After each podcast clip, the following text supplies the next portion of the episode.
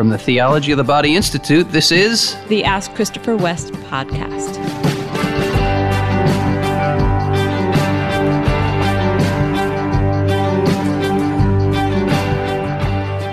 Here we are at the Ask Christopher West Podcast, hosted by my beloved Wendy West. Here I am again, friends. Wendy is here. I knew this was going to be a blessing for people. We've been listening to what you guys are saying in the reviews, and without a doubt, Wendy is the star of the show, and I knew you would be. Thank you, my love. It's all very new to me, but I do appreciate the affirmation. I'll just keep going. We'll just keep doing it, I guess. We'll just keep doing it. Thanks for sending your questions in. Yes, thank you all so much. I have a question for you. We recently watched a movie with our family, Titanic, released in 1997. And we had great discussion with the kids. So many interesting insights and just thoughts about the characters. By the way, we skipped that one scene in the back of the car, just in case you're wondering. We did. We did skip that scene. It actually relates to a topic that has interested you for a long time, which is sunken ships in general. You know, I know that about you, and not many people would know that. Tell me about that. What got you interested in sunken ships, or what do you like about them, I guess? Wow. As a little kid, I was fascinated by archaeology. I was fascinated by studying what past people did, past cultures, piecing the story together. I loved the story that a sunken ship told. Oh. I loved it. Okay, somebody built this ship, somebody got on this ship, somebody sailed this ship, and the things that are on it that tell the story about who these people were. And of course, then there's this tragedy. Yeah. There's any sunken ship. This is not a happy thing, right? So this ship is on the bottom of the ocean. Did they survive? Did they die? What happened? I don't know. It just tapped something in my heart of great interest in wanting to know the story of people. Mm-hmm. And I remember I was a freshman in college, and I'm trying to figure out my major. I didn't know what I was going to study. I didn't know what I wanted to do. And my mom says to me, well, why don't you just study something you're interested in? And I remember thinking, wait, you're allowed to do that? Yeah, really? I thought school was supposed to be boring. I thought school was supposed to be like pulling teeth. You're allowed in college to study something you're interested in? That was so exciting to me, and I knew what I was going to study. As soon as I had the permission to study something I was interested in, I was going to study archaeology. So I did. I became an anthropology major and then had a subset of archaeology classes that I really, really loved. Yeah. Piecing together stories. Mm-hmm. And I use that now as an analogy for the interior journey. Mm-hmm. Going on the interior journey in our own lives, it's like an archaeological dig. Mm-hmm. There are these pieces of our lives that are way down in there that might just be a fragment of a memory or a fragment of this or that. But in spiritual direction and in a deep prayer life, the Lord can help piece these things together, and we can begin to make sense out of why we do the things we do as an adult and why we have these patterns of thinking and acting that cause me and others pain. And that's a powerful image. Yeah. And there's something hopeful about that. That something good can come from maybe something that you might see as wreckage or lost. Ooh. You know, like a sunken ship, that there's something positive. That's, you know, what I loved, one of my favorite scenes in Titanic is at the end when the wreckage is redeemed in that heavenly vision. Oh, yeah.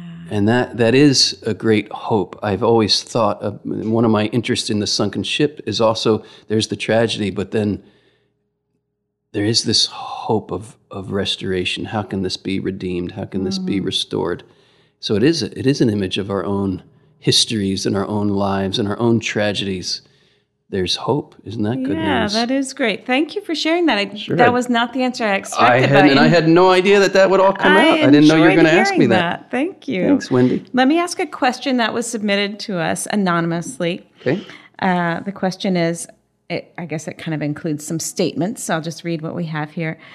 I think a great many people who support the sexual revolution, in parentheses, contraception, abortion, etc., do so out of a genuine compassion for others. Mm-hmm. Often as Christians, we have a tendency to view such people as, quote, the enemy.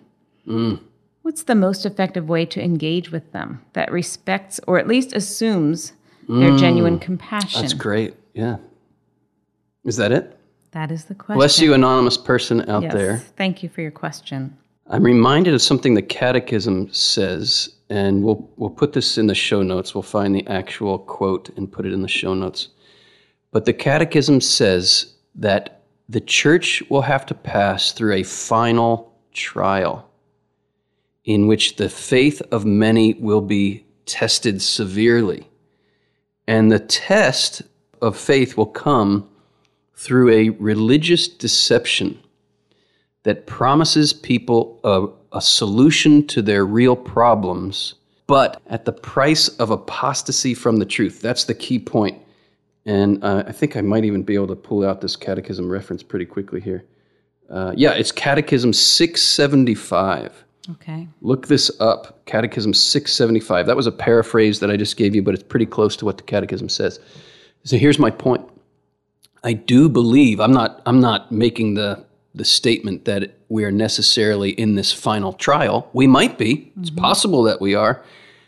But it's kind of eerily creepy to me that contraception fits this bill so well.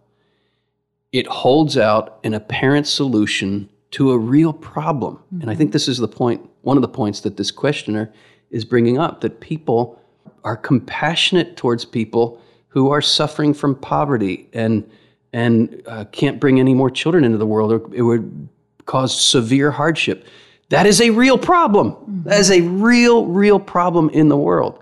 Or a couple who may be living in an affluent part of the world, and maybe it's not poverty per se, but one of the spouses has threatened, if you don't get on the pill or if you don't get a vasectomy, I'm leaving you. I've heard of these situations. These are real, real problems that people face. And we can, in a desire to be compassionate, say, well, come on, can't contraception be okay in this situation? Well, here we have to understand that contraception, which is the choice to render a sexual act sterile, is an objective evil. It's not just a bad idea. It's not just, well, in these circumstances, it'll be okay. That means that there is no circumstance that can make something objectively wrong good. Hmm. That is a hard teaching. Because there are pressing situations in which this seems like an easy solution. Mm-hmm. There is always, in any difficult situation, there is always a real solution to the real problem. Here's an example I hold out, or an analogy.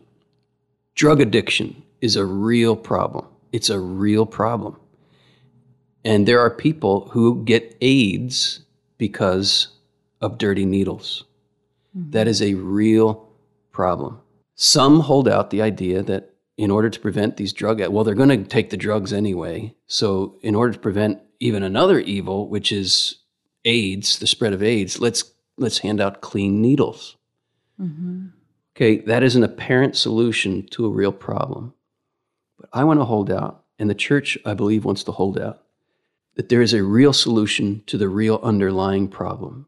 And what can appear to be an immediate and rather simple or easy solution can actually end up fostering the real underlying problem. Mm. Giving clean needles to a drug addict may, in the short term, prevent this person from getting AIDS from a dirty needle. But as a policy, giving out needles to drug addicts, you are fostering the real problem, which is the person is on drugs. Mm-hmm. This person is on drugs. To give clean needles is to foster the real problem. It is true. There are women who are being treated abusively by men, and men are getting women pregnant through all kinds of abusive situations. It could be an apparent solution to the problem. Let's at least get this woman on the pill so she doesn't get pregnant. The real problem is that men treat women abusively here. That's the real problem. And to fill a culture with contraception is going to foster that problem. A culture that contracepts is fostering the attitude in men that treats women this poorly to begin with. So we need to beg God for the wisdom of his plan, to see it clearly, so that we can see that his plan really does provide real solutions to real problems. And as I've been immersed in trying to unfold these ideas, I forgot some of what the question was. Can you read that again? Yes, that's fine. That was all really beautiful and insightful. The question was about, we have a tendency to view people who are promoting this kind of stuff as the enemy. What's the most effective way to engage with them? Yes, mm-hmm. Thank you. So I think the most effective way to engage is through affirming whatever can be affirmed. Okay. And I think right away what can be affirmed here is their compassion to want to come up with a solution to real problems. Mm-hmm. So we agree, we can be on the same ground and saying, yes, this is a real problem, but what is the real solution? And then it's our task, as much as we can, with charity and clarity, to unfold what I've tried to, some of what I've tried to do here is to unfold what is the real problem, and is the solution we are proposing actually fostering the underlying problem? If it is, then I would propose it's not a real solution. And then, you know what the typical response is going to be. Well, people are not going to change. That's not really possible. Men's hearts aren't going to change. The drug addict's going to be the drug addict. Well, here's where the good news of the gospel really becomes good news. That Christ, when he is let into these very, very painful situations, can radically change lives. Mm-hmm. Do we believe this? A lot of people don't believe that. Yeah. It's true. There are real solutions to real human problems, but we have to be willing to get to the root of what the real problem is and expose it to Christ. And I would say those people who just adamantly say men will never change, or drug addicts will never change, or this is never going to change, that attitude itself is what Jesus called hardness of heart. Mm-hmm. And I would say it is that, we're not going to change if we dig our heels in there and say we're not, or it's impossible. But even here we can affirm, it is impossible to change these situations with merely human means. Okay. It is impossible to change these situations with merely human solutions. We are in need, right in these impossible situations, we're in need of a savior. And wouldn't it be awesome if we had one? Mm. Well, guess what? Mm-hmm. This is the good news we have to share with the world. We do. Yeah. We do have a savior. We cannot save ourselves. I love that old commercial. I've fallen and I can't get up. That's the human condition. We are in need of a savior. We have fallen and we can't get up. Absolutely. That's really beautiful. Can I ask you another question? Yes, on that note, let's move on to another question. Okay, let's go on. This question was submitted by Karen. She asks, how do you deal with conflict in your marriage? Any pro tips, she says, as if we are pros? Oh, dear. Maybe? I don't know about that. But that's a good question for a married couple, for any married couple, to know how they deal with conflict, and specifically some examples for us, from us. Yeah, we could go on for hours and hours about this one, because we've had plenty of conflict in our marriage. This idea, I do it too. People I admire, people I go to because I trust them, and I believe they, and rightly so, I believe they have wisdom to share. That's all fine and good, and I know people look to us as if we have wisdom to share, and I think we do have some wisdom to share, and that's why we're doing a podcast. So I don't want to dismiss the idea that we have some wisdom to share here, but I do want to dismiss this idea. Some people might hold as if we figured it out. We haven't figured anything out. We are learning as we go, and we can certainly share from that experience of learning as we go. But yes. We're a normal married couple who struggle and have all kinds of tensions and conflicts and brokenness that we have to look at and deal with. Mm-hmm. So I like to say, we have BO like anybody else. as if it needed to be said. It doesn't. I hope that doesn't need to be said, but sometimes it does, because we can put people on a pedestal sometimes, and it's not appropriate. So speaking from the gutter of the broken human condition, I love what what was his name? He's a poet of the 1800s. I forget his name. Anyway, he said, "We're all in the gutter, but some of us are looking at the stars." Mm-hmm. And you and I we've been in the gutter of the human condition, the pain of being broken, mm-hmm. men and women, a man and a woman, a husband and wife trying to love one another. But we have tried to look at the stars from that place. So from that place, I would put it in. Let me start theologically, and then I'll hand it over to my wife to get practical. Theologically, we can say that in each of us, let me speak from the male perspective and then the female, in each man, there is a war between fallen Adam and new Adam. Mm-hmm. In each woman, there is a war between fallen Eve and new Eve. And we need to learn how to discern, where am I acting from here? Is this fallen Adam that I'm acting from, or is this risen Adam? Is this new Adam? Is this fallen Eve I'm acting from, or is this redeemed Eve, the new Eve? And I think I can use that as a kind of template to look back at our 23 plus years of married life, mm-hmm. and examine conflicts we've had and say, absolutely, I was acting out of broken, fallen Adam, mm-hmm. in that situation. I remember one just 2 years ago, a situation when you had gone to visit your sister because her family was sick, mm-hmm. and I had a class coming up, and I was afraid that I was going to get sick because you had been with your sister. Her whole family was sick, and you had been exposed to the germs. And I'm a little bit of a germaphobe to begin with, and I thought you had kept something from me. Remember this whole thing? Yeah.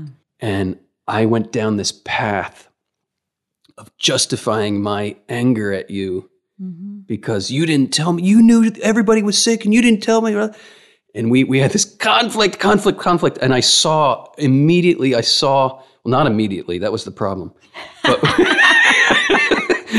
within about 15 minutes into the conversation, I saw this is bearing bad fruit. Mm. There was you and I, our hearts were not in union. They were going further and further apart. Mm-hmm. And because of a history of similar conversations that bore really bad fruit, I just pushed the pause button. I remember it distinctly saying, "Wendy, can we pause for a minute?" Do you remember this? Yeah. And I said, "Can we pause for a minute?" And I just closed my eyes and I said, "Okay, Lord, what's going on here?" And I basically heard in my heart, "Do you want to see the instant replay of the last 15 minutes?" And I was like, "Oh, crap. I don't know that I do want to see the instant replay because I want to be justified in my position." But I said, yes, Lord, show me the instant replay. And he took me back to the very moment when I started acting from what I've been calling old Adam. And in the instant replay, I saw it in a flash. I saw it very clearly that that whole 15-minute conflict was because I started from this place of old Adam, broken Adam. And I asked you to forgive me. And when you say old Adam, is there another word you could use for what that place was? Self-justified, I'm right, mm-hmm. I'm on top, I'm not going to let my wife be right this time. Mm-hmm. You're not always right, but you're often right, and this time I'm absolutely determined I'm in the right. That's old Adam. Oh. But I had to recognize that's where I was operating out of. That's where I was operating from, and I asked your forgiveness. Yeah. I confessed where it came in. And the whole tenor of our conversation changed, mm-hmm. from conflict to really wanting to understand, mm-hmm. one another. And it was a moment of grace. It was pure grace because old Adam doesn't even want to be told that there's a possibility that he's even there. So it was an act of grace that even broke through to allow me to ask the question, mm-hmm. "Okay, Lord, show me what's going on here." Yeah. That was beautiful. That was a redemption of a difficult conflict we had that day. And it bore good fruit, and we didn't get sick. Praise the Lord for that. Thank you that we didn't get sick. A thing that I would like to share with Karen is that something I have found very helpful over the years, and shared with Christopher, and different people benefit from different things, but it has really benefited me to learn about temperaments, or people would say personality types. I feel like when I look back at our relationship that a lot of the early conflicts, which there were a lot at the beginning especially, I think came from, in part, a lack of understanding of our own temperaments and of the other person's temperament. And by that, I mean just the things that are kind of most important and instinctive to our personality, the way we view situations that could be very different from the other. Mm-hmm. And why we do, and why, in what way can we understand and accept and even appeal to the other temperament, the other person's personality, which is not necessarily interchangeable. It depends on who you read, but I think they both relate to what I'm talking mm-hmm. about, temperament or personality. That comes from a willingness to acknowledge the way I see the world and the priorities I see in this situation are not the same as my spouse's, and when there's a conflict. And there can be a learning to balance a greater understanding of myself and why this seems important to me and not to you, and vice versa, why something seems important to you and not to me. It sort of makes it a little bit less personal, as if I'm being rejected. Right. It's a matter of having different views on things that we need to kind of balance our own view with the other person's, with an openness and an acceptance of ourselves and of the other, that I think has really helped actually to prevent some conflicts that would have happened. And I want to just say, too, being married to you all these years, that I have seen a change in you as you've come to understand these temperaments. Mm-hmm. And this is a funny example of our differences, that I find it really difficult to latch on to those temperaments and understand them in terms of the vocabulary, phlegmatic and melancholy. I've never been able to really, I understand the concepts and I see the benefit of them, but I don't relate to those words, and I've never been really, I still don't know what the melancholy or the phlegmatic is, or the... What are the other categories? Sanguine and choleric. Those words have never really helped me. But the understanding behind them has been a great light in our marriage, and I've seen the fruit of it in your life in accepting yourself, in accepting me in our differences, and in loving our kids too, and their differences and the challenges that they present. Right. And I would also say, here's where a basic principle of theology of the body has been a great help to us both, that our differences are meant to enrich one another. Mm-hmm. Our differences are meant to lead to communion, not just our physical differences, which are obvious in allowing us to become one flesh, but the body is the sign of the person, and the differences of your heart from my heart and your temperament from my temperament are meant to enrich and bring about a communion. And if we can if it's a big if, but to the degree that we can live from that place, recognizing your difference is meant to enrich me rather than your difference is a rejection, or your difference causes conflict. But this is the fallen condition. Mm-hmm. Our differences in our fallen condition do cause conflict. Mm-hmm. So when we encounter these differences in such a way that they cause conflict, it is a call for each of us to conversion. And that's back to that principle of, am I living from old Adam or old Eve, or am I living from new Adam or new Eve? Am I digging my heels in to justify my broken humanity here, which does not see your difference as enriching in this particular moment or instance or whatever? Or am I willing to get off my self-protective, defensive self-righteous, self-justified posture, get out of that posture and say, no, somewhere in here, somewhere in this difference that is right in this moment causing pain and conflict, somewhere there's something that's meant to enrich me. Lord, give me eyes to see it. I'm having a little memory that I would like to share with our listeners that relates to what you were saying at the beginning about kind of people maybe assuming that we don't have conflict or struggles. And there was a time when I was getting to go with you when you were giving like a 2-night mission somewhere when we had still young children. In fact, I was pregnant with our 4th at the time. So I remember this, yeah. Yeah, so I was really grateful. I think your parents kept the 3 other children for us.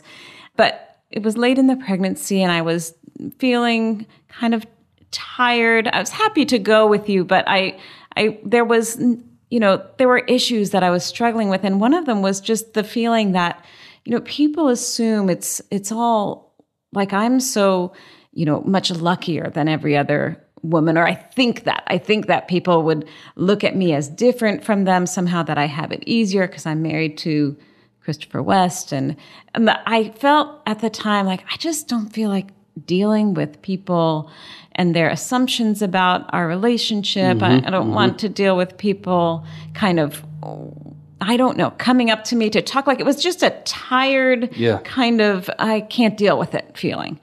And so I said to you, I don't want you to introduce me. Yeah, I don't want you to bring me up in front of people. Just let me pretend I'm just somebody in the audience of the mission and just kind of, you know, leave me, you know, out of it. Did I honor that or did I? Well, I think you did, but I think the thing that was maybe causing a conflict was that it was hurtful to you.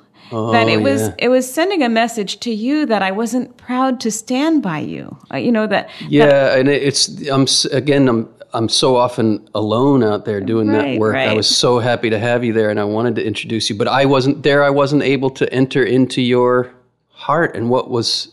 Right. What was best for you? I was just thinking about myself and what I wanted. So, you know, here we are kind of away for this special time. And, and I think there was kind of a drag on our time together, a little like, you don't understand me, I don't understand you feeling. Yep. And it wasn't till our drive back, really, that I think some graces were flowing and kind of being able to articulate where we are right now in our relationship. And I really was, by God's grace, able to see why that was hurtful to you, and just to step back and go, you know, I'm not going to do that again.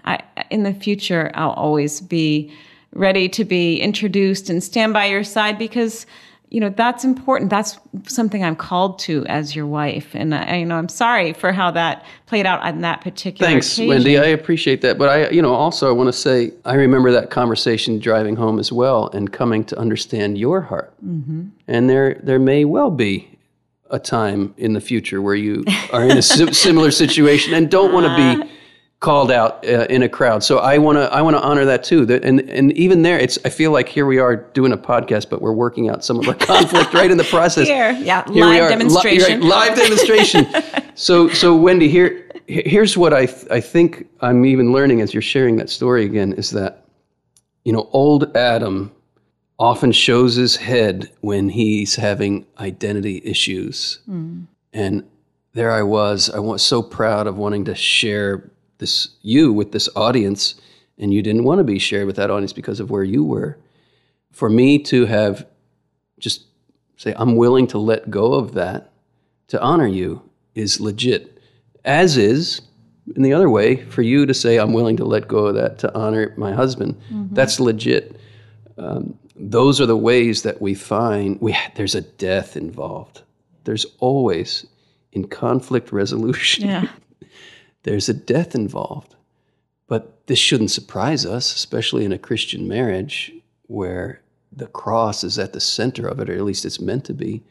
The cross really is our way to healing. The only way for old Adam to be transformed into new Adam, or for old Eve to be transformed into new Eve, is to die with Jesus and come over to the other side of that death. And there is a constant in married life, if we're really living it out, there's a constant death and resurrection. We're always dying with the Lord in order, this is what St. Paul says, we're dying with the Lord so that his resurrection might also be manifested in our lives. Yes. And sometimes the death is not just a little dying to my ego here or there. Sometimes it's really, really deep and really, really painful. If we're to love one another as Christ loves the church, there will be times in married life where you feel the crown of thorns getting pressed in, or the nails getting hammered into your hands, or the sword getting thrust through your side. I want to say to all the married couples out there who may be feeling that right now in your relationship, yes, this does not necessarily mean something is going wrong. Mm. It might mean something is going beautifully right. You're being taken into the heart of the mystery of Christ's dying, because he wants to bring you into the glory of the mystery of his rising. Mm-hmm. And we can attest to that yes, there is death. Yes, there is a dying that must happen. But there's joy on the other side of that as well. There's deeper union on the other side of that as well. There is, yes. And I really sense that that's a good word that you're sharing. There is a lot of suffering, conflict. I never like the examples when people say, oh, he leaves his socks on the floor. Like, conflict is about way deeper things in marriage than tidying up, you know? And these are deep, deep sufferings that can come up. And yet just to be encouraged, especially that it's not a sign of failure. Yeah. There's a lot of hope in that. For all those out there struggling with your spouse's socks on the floor. I don't think that's the problem. Well, maybe the socks on the floor are actually kind of a sacrament or an outward sign of the much deeper inner conflict. You know how we attach meaning to things. We do that. Well, everybody, thank you for your questions. Yes. We are growing and learning and deepening in our love for one another as we're doing this with you guys. That's a side benefit that I wasn't necessarily expecting in this episode, but I feel like we learned something more about each other. Yeah. If you guys have questions that you want to ask us, you can leave us a review and ask your question right in the review. You can go to askchristopherwest.com and leave your questions there. The show notes are also there at the web address. Please do give us a review if you're enjoying the show. It helps us tremendously to give us a really positive review if you feel that way about what we're doing. That would help us. And consider taking the free course that we're offering all of the listeners of this podcast. The course is called What Do You Want? And it's based on those words of Jesus that start the Gospel of John, really trying to get us in touch with our deepest longings and desires. You can learn more about that free course at askchristopherwest.com/free course. Free course. God bless you, everybody. Till next time. God bless you. The Ask Christopher West podcast comes to you from the Theology of the Body Institute, with music by Mike Mangione and production by Sounder and Key.